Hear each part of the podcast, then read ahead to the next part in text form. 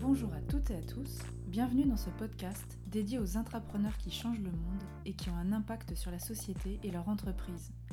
Chaque mois, c'est le portrait d'une femme ou d'un homme qui transforme son entreprise de l'intérieur avec un objectif, donner du sens.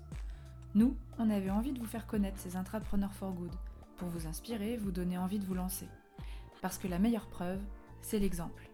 Alors, à vos oreilles!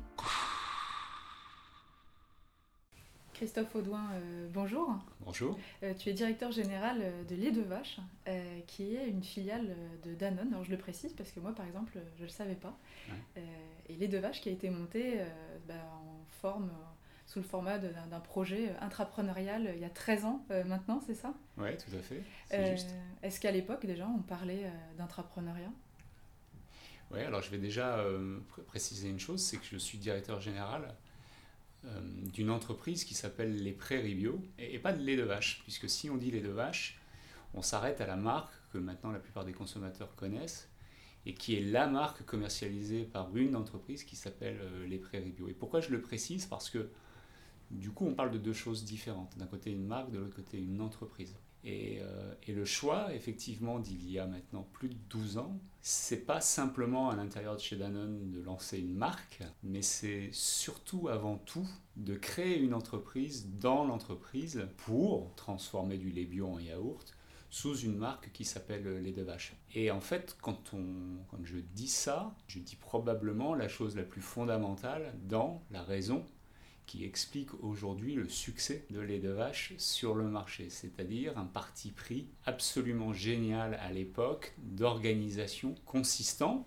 sans trop le savoir d'ailleurs à l'époque, à ouvrir une parenthèse intrapreneuriale chez Danone, non pas par une marque, mais par la création d'une boîte. Quelle était l'intention derrière, vu qu'effectivement on ne parlait pas encore vraiment d'intrapreneuriat, ouais. Et que c'est aujourd'hui finalement quand on regarde... Euh, En arrière, on se rend compte que finalement la démarche était intrapreneuriale. Oui, oui, tout à fait. Même si à l'époque, elle n'était pas vraiment à assumer comme telle, il y avait l'envie, effectivement, de réussir dans une activité, le marché de l'ultra-frais biologique, qui à l'époque, pour Danone, était quelque chose de complètement inconnu et non maîtrisé. Mmh.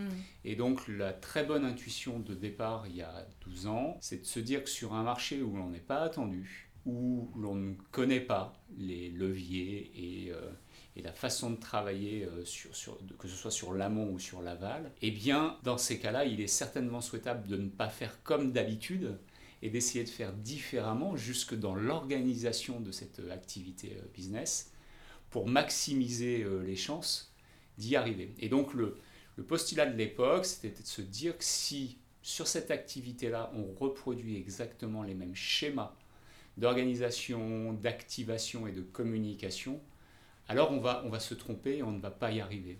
C'était la seule certitude des gens qui, il y a plus de douze ans, ont, ont réfléchi à cela.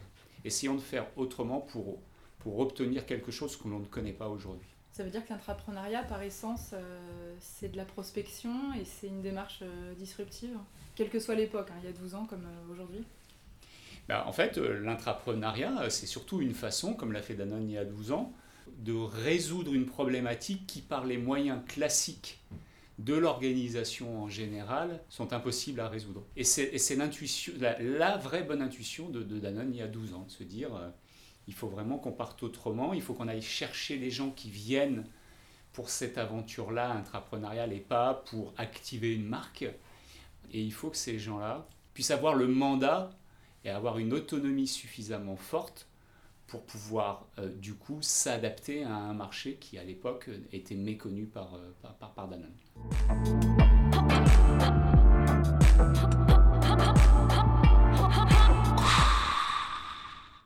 Et alors euh, comment est-ce que tu t'es retrouvé euh, sur le projet ? Comment est-ce que tu es devenu euh, bah, cet intrapreneur euh, à impact ? Alors je me suis retrouvé sur cette, euh, sur cette histoire-là, non pas parce que j'étais à l'époque attiré euh, très fortement, avec des convictions très fortes sur, euh, sur la bio, euh, je le dis assez souvent, mais justement parce que, sans trop le savoir aussi, sans savoir que je m'embarquais dans une aventure intrapreneuriale, j'étais très attiré par... de toute façon une certaine forme d'activité entrepreneuriale. C'est-à-dire que j'avais très bien compris à l'époque que pour moi, existait une possibilité de faire les choses autrement et de pouvoir probablement déjà commencer à apporter certaines des convictions que j'avais au service d'une activité lucrative certes, mais avec peut-être la possibilité d'y apporter une touche plus personnelle et laisser possible quand tu, quand tu te lances dans une activité entrepreneuriale ou là en l'occurrence intrapreneuriale. À la différence d'une de mes collaboratrices avec qui je, je travaille depuis le début, qui est pratiquement mon binôme, qui elle est venue pour la bio et pas pour l'intrapreneuriat. Moi je suis venu pour l'intrapreneuriat parce que j'avais envie de vivre cette aventure-là. Alors j'avais peu de convictions sur le modèle agroalimentaire.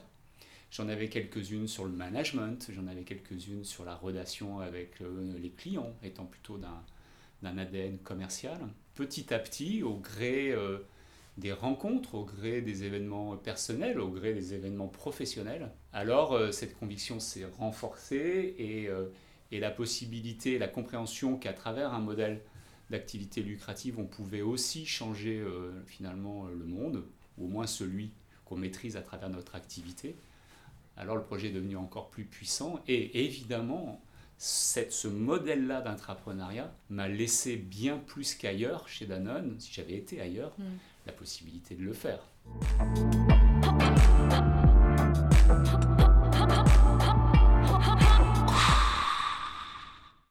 Oui, donc c'est l'intrapreneuriat qui t'a sensibilisé et convaincu au for good, à l'impact positif.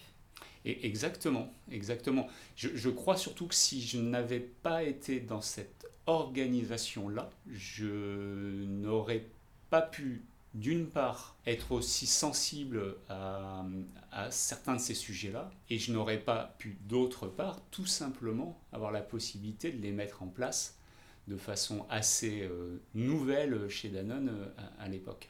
Tu parlais de sensibilité par rapport à quoi ? Quand on est dans, une, euh, dans un grand groupe comme Danone, porteur d'un projet qui est celui d'une entreprise, et non pas celui d'un projet, ou d'une marque, ou d'une innovation, alors forcément, le point de vue qu'on a sur son activité est celle, surtout quand on est directeur général d'une entreprise comme moi, est celle d'une entreprise avec une vision, avec une mission. Ce qui n'est pas forcément le propre d'un projet ou d'une marque. C'est une entreprise qui a une vision et une mission. Et donc, quand on est dans une situation comme celle-ci, alors on se rend beaucoup plus compte de l'impact négatif ou positif qu'on peut avoir à travers les choix qu'on a comme patron d'une entreprise et pas forcément comme chef de projet. Les choses sont beaucoup plus faciles à, à imaginer et à appréhender. Et donc c'est, c'est se sentir beaucoup plus responsable quand on est intrapreneur, quand on est responsable d'un business dans une grosse entreprise, mais dans une entité qui est une entreprise et pas, et pas un projet ou une marque, c'est se sentir beaucoup plus responsable et donc du coup, je ne me considère pas comme meilleur, comme plus euh, responsable que les autres. C'est le simple fait de se retrouver dans une situation comme celle-ci avec un, une gouvernance comme celle-là qui laisse la possibilité en réalité à tout le monde de faire la même chose.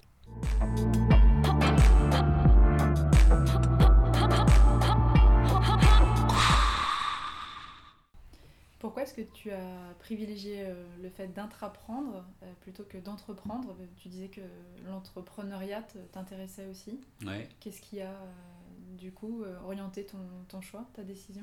ah bah pour, pour être tout à fait franc, euh, à, à l'époque, euh, j'avais déjà euh, quelques années d'expérience au, au sein du groupe Danone. J'avais fait tout un tas de choses assez différentes. Dans les choses qui étaient possibles, qui restaient des, des projets ou des postes ou des positions classiques, je, je commençais à sentir une certaine lassitude et j'étais prêt à un moment, comme ça peut arriver dans une carrière, à sortir et à quitter cette entreprise justement pour entreprendre. Et puis euh, s'est présentée cette opportunité-là qui m'a semblé être euh, le meilleur choix possible pour moi, dans le sens où ça me permettait, connaissant effectivement cette gouvernance, finalement d'entreprendre en étant quand même toujours dans un cadre qui est celui d'une, d'une grosse entreprise, avec, il faut l'avouer, euh, une certaine forme de confort quand même, de l'excellence dans un certain nombre de sujets, notamment tout ce qui touche en fait à, à l'exécution, ce qu'on pourrait appeler parfois les fonctions support. Et à côté de ça, et c'est la magie de cette organisation-là chez Danone, c'est le génie de ce groupe que d'avoir laissé la possibilité de faire cela, un mandat et une autonomie très très forte, pratiquement digne effectivement d'un entrepreneur. Est-ce que dans ton parcours, enfin quel est ton parcours en fait euh, avant Danone et au début de Danone, est-ce que euh, tu avais déjà eu des occasions euh, pour entreprendre ou des débuts d'intrapreneuriat, de démarche intrapreneuriale ? Alors oui, bien sûr, avant de rentrer euh, chez Danone, j'ai toujours été quelqu'un, euh, mais comme beaucoup j'imagine, qui dans le cadre euh, d'activités sportives ou d'études supérieures, a voulu prendre l'initiative sur, sur des projets qui étaient souvent en lien, par exemple, avec des activités sportives, étant sportif moi-même, beaucoup. Donc, j'avais eu l'occasion déjà de, de toucher un peu du doigt à des, à des expériences d'organisation comme, comme celle-ci qui peuvent être assez proches de l'entrepreneuriat, mais finalement, chez Danone, non, pas tant que ça. Euh, j'avais jusqu'à cette époque-là plutôt suivi un parcours académique assez classique, avec bien sûr des responsabilités et, et l'autonomie, dans un, parce que il ne faut pas forcément tomber dans une caricature. Il n'y a pas l'intrapreneuriat d'un côté et des fonctions, même, même à un niveau dirigeant, euh, asservissantes et sans autonomie. Ce n'est pas vrai. Les, les, les choses sont bien plus subtiles que ça. Et, et j'avais déjà eu de l'autonomie sur, sur des projets, mais pas, fi, mais pas autant exposé que ceux sur lesquels j'ai ensuite euh, travaillé quand euh, je suis rentré chez, euh, chez les Prés Rient Bio à l'époque. Et pendant les études, tu parlais de, d'engagement associatif et sportif. Oui, ouais. Ouais, ouais, tout, tout, tout à fait. Alors, c'est vrai que euh, ça, c'est, c'est effectivement quelque chose que j'ai, que j'ai euh, beaucoup développé, qui m'ont d'ailleurs donné en, envie, justement, euh, d'associer pour la première fois à la fois des activités, euh, on va dire, lucratives et économiques, euh, et aussi d'y associer un sens assez, assez important. Euh, typiquement, voilà, quand on se retrouve dans un bureau des sports, euh, dans une université ou une école de commerce, comme ça a été mon cas, et qu'on organise un événement sportif comme un marathon ou, ou un duathlon, comme ça m'est arrivé de le, l'organiser.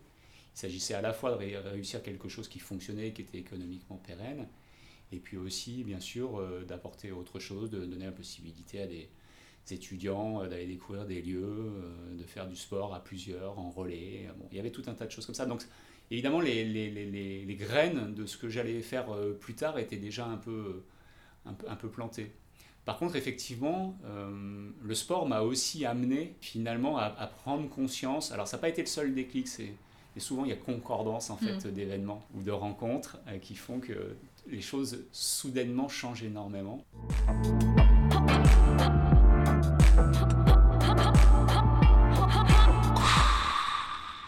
Dans cette histoire chez euh, Les deux Vaches, je le disais tout à l'heure, je suis rentré par l'intrapreneuriat, mais, mais c'était finalement un peu l'intrapreneuriat pour l'intrapreneuriat. C'est-à-dire que je n'avais pas vraiment réalisé à l'époque ce que, ce que ça pouvait vraiment apporter à l'entreprise. J'avais compris ce que ça pouvait m'apporter à moi, parce que j'y voyais une possibilité d'être plus autonome, d'être plus libre, de pouvoir aller un peu plus au bout de, de ce que j'avais envie de faire. Mais finalement, faire ce que j'avais envie de faire, je...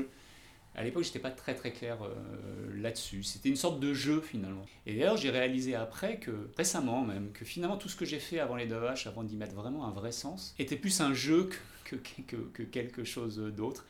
Et c'est d'ailleurs parfois ce que font des, tout un tas de gens dans les entreprises, c'est-à-dire qu'ils ne réalisent pas qu'en fait, euh, leur activité peut, peut être porteuse de sens, peut être, euh, pour être, peut être pour le meilleur, mais parfois aussi pour le pire. Et, et, et finalement, parfois, c'est même pas, c'est même pas réalisé, c'est même pas, il euh, n'y a même pas la conscience de, de ça. Et moi, je me suis rendu compte de ça. A, avant de prendre conscience, j'étais dans une boîte comme Danone, comme n'importe quelle autre, où finalement, il y a des règles, il y avait un jeu, il fallait être le premier, il fallait être le leader, il fallait être le plus rapide, il fallait être ce, ce genre de choses-là. Et puis, deux choses ont, m'ont fait complètement changer de perspective. La première, c'est justement lié au sport, c'est que étant un, un coureur de fond euh, passionné, euh, pendant des années, depuis que j'ai dix-huit ans, je, je cours. J'ai couru euh, après la performance, comme un jeu. Et puis, euh, je suis tombé malade il y a maintenant un peu plus de, de dix ans, justement. Euh, j'ai perdu une partie de mes capacités euh, respiratoires. Et euh, ce qui ne tue pas rend plus fort. Ça ne m'a pas tué, mais, mais par contre, ça, ça m'a fait prendre conscience déjà d'une chose, c'est que mes nouvelles limites physiques n'était plus celle d'avant et que de toute façon je ne ferais plus les performances que je, que je faisais auparavant, quand bien même je, je m'entraînerais beaucoup plus. Donc c'est, c'était comme ça. Et j'ai donc pris conscience que, et, effectivement, on pouvait continuer à courir et pratiquer une forme de jeu, mais que la finalité pouvait être radicalement différente. Et qu'on pouvait accepter, euh, tout en jouant le jeu, d'y donner du sens. Et de, du coup, par exemple, courir, plus pour la, la performance pure, mais pour euh, le plaisir, par exemple, de se retrouver en pleine nature et, et, et de profiter d'un bon moment euh, avec soi-même ou avec quelqu'un d'autre. Ou même simplement, si on veut le rapprocher un peu de la perf, pas forcément courir vite, mais courir longtemps, loin. Et donc au même moment, il y a eu cet incident, et il y a eu la rencontre euh, de façon un peu plus régulière avec, c'était donc il y a plus de dix ans aussi, donc c'est au moment de Les deux Vaches, au tout début de Les deux Vaches, la rencontre avec celui qui allait devenir mon patron, qui est Gary Hichberg, qui est le fondateur de Stonyfield Farm aux États-Unis, et euh, qui euh, justement a beaucoup inspiré le modèle Les deux Vaches, et qui a été le premier aux États-Unis avec quelques autres pionniers, qui sont ceux d'ailleurs qu'on fait Bicorp après. Il a été dans les premiers à avoir envie justement de développer une activité lucrative avec ce qu'il appelait lui une conscience. Donc c'était un yaourt avec une conscience. C'est-à-dire que oui, ok, transformer du lait bio en yaourt est un jeu qui rapporte de l'argent à certains, mais il peut peut-être faire autre chose que ça. Et donc lui m'a fait prendre conscience de ça, et, et pour m'en faire prendre conscience, il m'a expliqué bien sûr le modèle Stonyfield, mais aussi, il m'a aussi parlé de ses, ses amis de l'époque qui travaillaient dans la même direction, et notamment il m'a parlé de Patagonia, qui est un grand classique et qui a marqué beaucoup de, beaucoup de personnes. Et donc à travers l'exemple qu'il me donnait de, de Patagonia, il, il a su me faire prendre conscience au moment où moi je le réalisais d'un point de vue personnel, qu'on peut fort bien jouer un jeu qui est celui, par exemple, de courir ou celui de, de, de mener une activité économique lucrative qui est une entreprise, et en même temps euh, agir pour le bien de son écosystème et de ses parties prenantes. Et à partir de ce moment-là, mon, mon regard sur l'activité intrapreneuriale de Les deux Vaches et le rôle que je devais y jouer, ainsi que celui de, de mon équipe, a complètement changé. J'ai trouvé du coup dans cette aventure un sens bien plus puissant que celui que j'avais jusque-là euh, imaginé.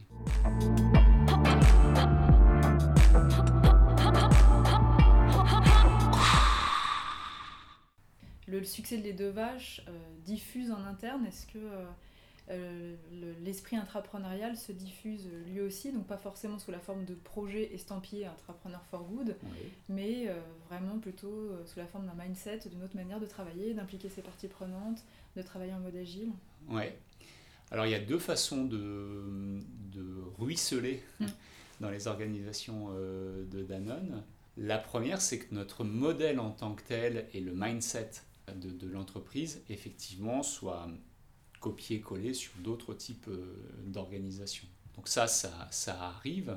Ça reste encore assez compliqué euh, à, à dupliquer pour la raison simple que le, le modèle qu'on, qu'on met en place est quand même relativement complexe hein, en termes d'orga, de, d'interaction avec euh, Danone. Et peut être vu, c'est une des limites de cet intrapreneuriat en modèle très pur comme celui qu'on a créé, hein, jusqu'à créer une entreprise, peut être vu parfois par certaines personnes de l'entreprise, du groupe là en l'occurrence, comme complexe et coûteux. Mmh. Parce qu'en réalité, on duplique des postes, on met au même, sur les mêmes compétences d'autres personnes, enfin plusieurs personnes, puisqu'il y a les personnes, par exemple, qui négocient avec les clients qui sont de chez Les Prés Rient Bio, et puis finalement, cent cinquante mètres à côté, euh, au même étage, il y a les mêmes personnes qui vont avoir les mêmes clients, mais qui négocient pour Danone. Donc les, les organisations sont toutes dupliquées, puisqu'on parle de deux entreprises différentes, qui pourtant, à la fin, si on veut voir les choses de façon assez brute, euh, il s'agit toujours de yaourts fabriqués dans des usines Danone et commercialisés et négociés chez des clients qui sont les mêmes. Donc c'est un exemple pour dire que du coup, ça peut être vu comme assez coûteux et complexe, et finalement comme peu efficace. Alors qu'en réalité, ça l'est terriblement. Euh, preuve en est de, de, de Les deux Vaches. Donc on a parfois un peu du mal à, à, à dupliquer cette organisation-là dans ce que ça a de plus pur et de poussé mmh. jusqu'à l'entreprise. Par contre, on a quand même souvent réussi à aller prendre des blocs de la réussite de Les deux Vaches et euh, on a réussi à le plugger sur des, organi- ça, des organisations. Ça, ça s'est déjà, euh, ça s'est déjà fait. Ce qu'on arrive par contre assez bien euh, à, à faire, et c'était d'ailleurs notre mission euh, à l'origine, c'est que sur un certain nombre de sujets fondamentaux du modèle agroalimentaire, au sens large, notre rôle de, de pionnier et de, et de lab pour Danone puisse permettre à Danone d'infuser, de récupérer un certain nombre de, de, de ces labs à, à tous les niveaux. Donc ça, depuis douze ans, on a réussi à, à essaimer et euh, à faire en sorte que Danone profite de ça et change sa façon de, de, de, de voir les choses. Mais alors là, on est dans des trucs assez concrets. C'est euh, changer le regard sur la relation et la rémunération avec les éleveurs, par exemple. Mmh. D'accord ? C'est changer de regard quant à la quand, quand tu as une recette de yaourt, euh, doit-elle être longue, compliquée, avec des additifs et beaucoup de transformations, ou peut, peut-elle être aussi bonne en étant plus simple, avec des, une liste d'ingrédients très courte, très peu de transformations? Voilà. Est-ce qu'il est obligatoire d'avoir des additifs dans une préparation de fruits pour un yaourt fruit? Non, il existe des solutions. Est-ce qu'on peut imaginer euh, rémunérer autrement euh, nos éleveurs? Est-ce qu'on peut imaginer avoir un mode d'animation managériale un peu différent, avec plus d'autonomie, avec des organigrammes beaucoup plus plats et beaucoup moins euh, euh, verticaux? Et est-ce qu'on n'a pas une responsabilité d'ailleurs, euh, en tant qu'intrapreneur for good, euh, d'acculturer, euh, d'être des ambassadeurs en interne? Mais, mais, mais tout à fait, on a cette responsabilité-là. Chez nous même, euh, chez les Prés Rient Bio, très longtemps on a fini par l'abandonner parce que c'est devenu maintenant un geste euh, intégré, spontané. Très longtemps on s'est animé sur notre capacité à faire ce qu'on appelait des walk the talk. On fait ce qu'on dit, on dit ce qu'on fait et on va le raconter aux autres. C'est-à-dire qu'on passait tous un peu de temps chaque année à aller infuser ce qu'on, ce qu'on faisait, notre histoire, la façon dont on travaillait. Pas pour se flatter et pas pour euh, être très fier de nous et le raconter à tout le monde, mais tout simplement pour expliquer à d'autres Danoneurs qu'il est possible de faire les choses autrement, au-delà de faire du bien autour de nous et, euh, et notamment bah, de mieux répartir la valeur, puisque le sujet quand même globalement est là, la valeur au sens large, pas qu'économique. Eh bien, cette façon de faire peut être aussi terriblement performante.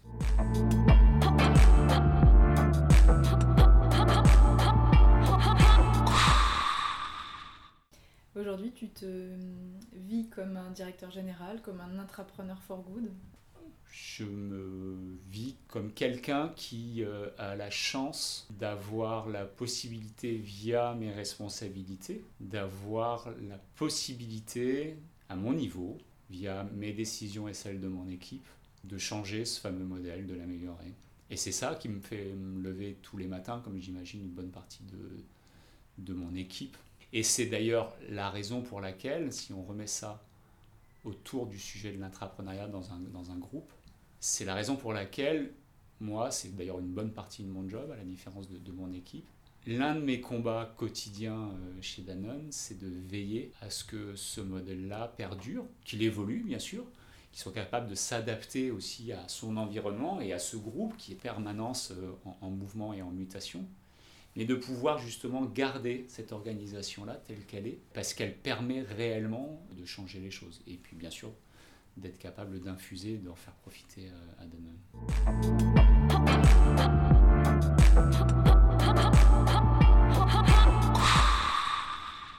Quel conseil tu donnerais à des collaborateurs qui ont envie de lancer un, un projet en mode intrapreneurial à impact et qui ne sont pas forcément dans une structure où porte encore ce, ce type de projet ou juste par méconnaissance? Quelques conseils.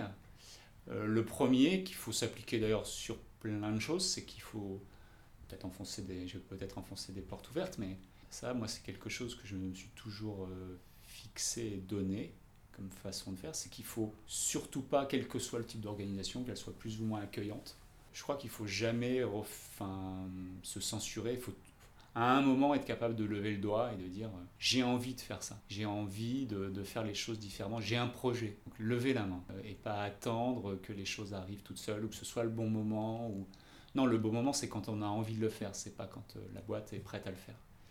Euh, ça, ça c'est le premier euh, conseil. Le deuxième, il est de l'ordre de, des conditions pour y arriver. C'est-à-dire que je, le conseil que je pourrais donner à des intrapreneurs qui veulent se lancer, c'est de de discuter et de négocier autant le projet que les conditions du projet et la gouvernance du projet. Parce que c'est illusoire, je pense, dans la plupart des entreprises, que de croire qu'on peut lancer un projet d'intrapreneuriat tel qu'il soit, et il peut être magnifique, sans avoir à un moment stabilisé la gouvernance et l'organisation qui permettra à ce projet d'être pérenne et durable. Et le dernier, pro- et le dernier conseil, c'est ce que j'ai expliqué tout à l'heure, c'est d'être certain que les personnes qui sont sur ce projet-là, ou au moins celles, par exemple, qui sont à ma place, feront en sorte d'accorder autant d'énergie à la réussite du projet, et là je suis toujours assez logique avec ces histoires de conditions, qu'à au temps passé à... à justement tenir cette organisation-là. C'est-à-dire que parfois, euh, le, le grand classique, moi je l'ai entendu très très souvent quand je discute de notre, de notre histoire, les gens qui me disent « Ah oui, on a fait la même chose dans telle boîte, on a, on a fait ce genre de spin-off, on a fait ce genre de, d'aventure intrapreneuriale, ce lab, voilà. » Et puis à un moment, ça s'est arrêté, euh, et à chaque fois je pose la question « Pourquoi ?» Alors il y a différentes raisons, mais très souvent, la raison c'est que les personnes qui étaient sur le projet au début ont bougé. Et les personnes qui ont remplacé ces personnes-là, du coup, sont bienvenues pour le projet, mais n'ont probablement pas eu les mêmes convictions sur la nécessité de cette gouvernance très très particulière. Et à partir du moment où vous lâchez ça, vous arrêtez de vous battre dans, un, dans des groupes qui, de toute façon, naturellement, ne sont pas préparés de, d'un point de vue presque génétique à réfléchir de cette, cette façon-là, alors à un moment, la grosse organisation va digérer le lab et, et, et quelques temps après, il n'y aura plus rien. Donc il est important d'avoir des personnes qui sont aussi là pour défendre cette, euh, cette, cette organisation. Vous ne pouvez pas avoir un meilleur mot euh, de la fin. Merci beaucoup euh, Christophe. Oui, je te remercie également. C'était Changemakers, le podcast dédié aux intrapreneurs for good. On vous retrouve le mois prochain pour vous présenter un nouvel acteur du changement. Vous pensez en être un ? Contactez-nous. À bientôt.